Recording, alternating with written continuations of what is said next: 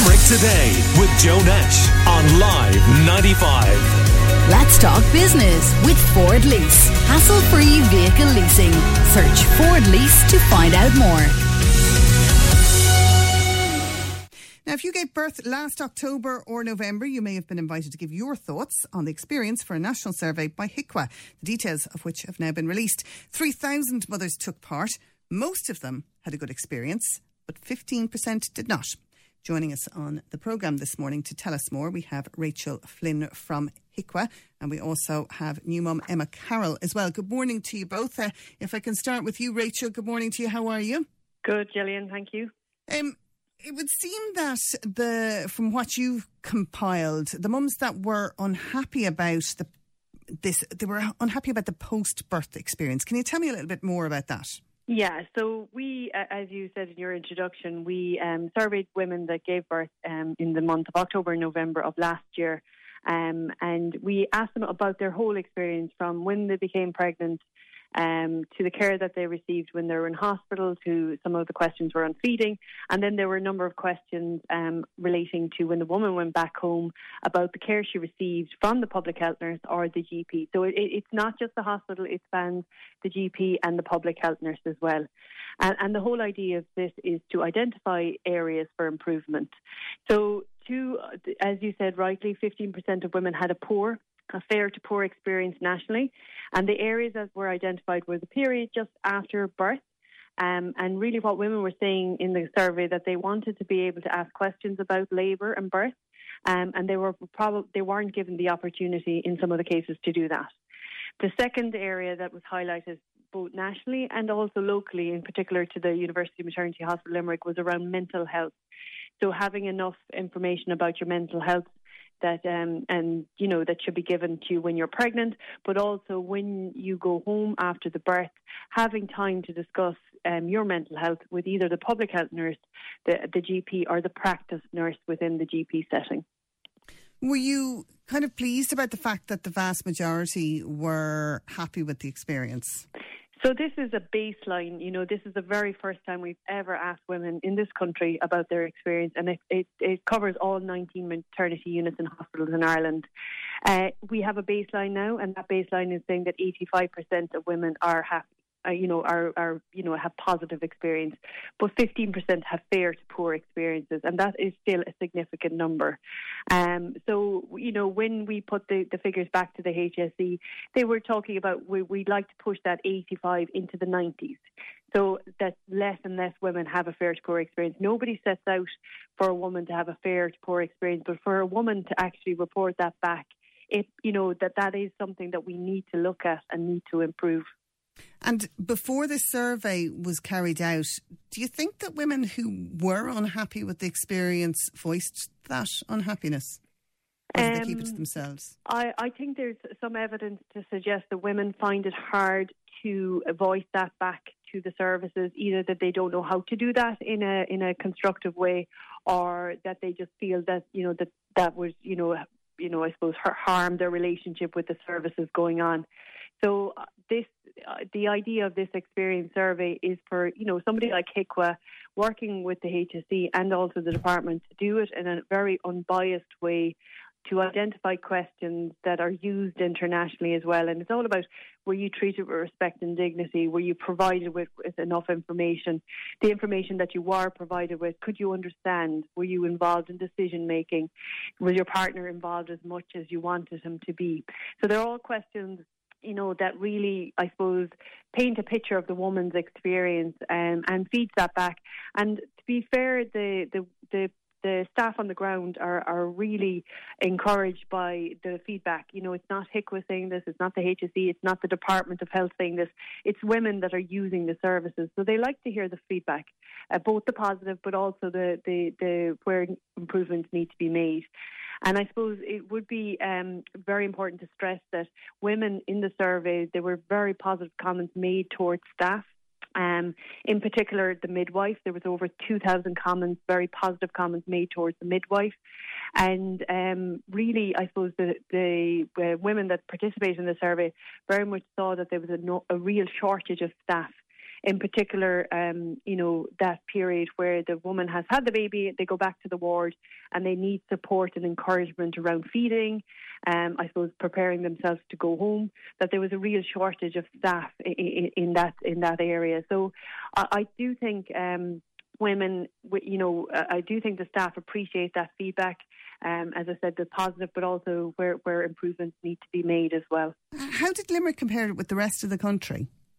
So you uh, in your introduction you talked about um, 85% saying that they had a very good or good experience. In Limerick, 82%, so slightly below the national average. And if you look through the questions, they, they, they I suppose they score very similar to the national average.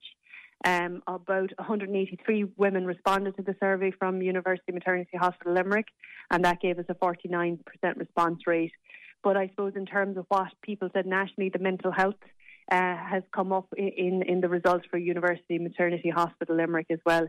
In particular, when the woman becomes pregnant, having that information about mental health, and also when she's you know back in her home with the baby, um, not having enough time to talk about her mental health with either the GP, the practice health, practice nurse, or the public health nurse. Okay, well, Emma Carroll, who's a new mum, is with us on the line as well this morning. Good morning to you, Emma. Emma, are you there? Hello? Hello? Hi, Emma. Emma, um, Emma, you had your baby in April, is that right? I did indeed, yeah. So, so that was after this survey was carried out. This survey was obviously carried out during normal time, you know, before all the lockdown stuff. But uh, you didn't have a good experience with your birth, and that was partly related to lockdown, I imagine, yeah? Yeah, no, to be honest, I would cite it entirely, I suppose, to lockdown. Now, obviously, at the time, we were in full lockdown. Um, everything was entirely unprecedented, and maternity services were really doing their best, as were every other health service, to kind of accommodate people as best they could and kind of navigate their way through this unknown territory, I suppose. So it was what it was at the time. Um, but unfortunately, now it just seems to have persisted across the year. So we're seven months in now, really. Um, and there's been no significant change for women, their partners, or their babies accessing these services either. Yeah, and you've set up a, a, Facebook page so that people can share their experiences. Tell me about that. What you what have you been hearing on it?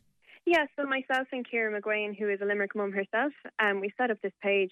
Basically, it came about. Uh, we had noted in the media a couple of weeks ago that there was whispers discussing maternity care, and the both of us kind of were sitting at home with our small babies. Um, I had mine in April, and Kira had hers in March, and we both kind of just sat back and said, "Are these restrictions still affecting people?" has nothing changed since what we went through um, happened. You know, we've seen society reopen, we've seen things come to power, the medical services getting back on track and that kind of thing.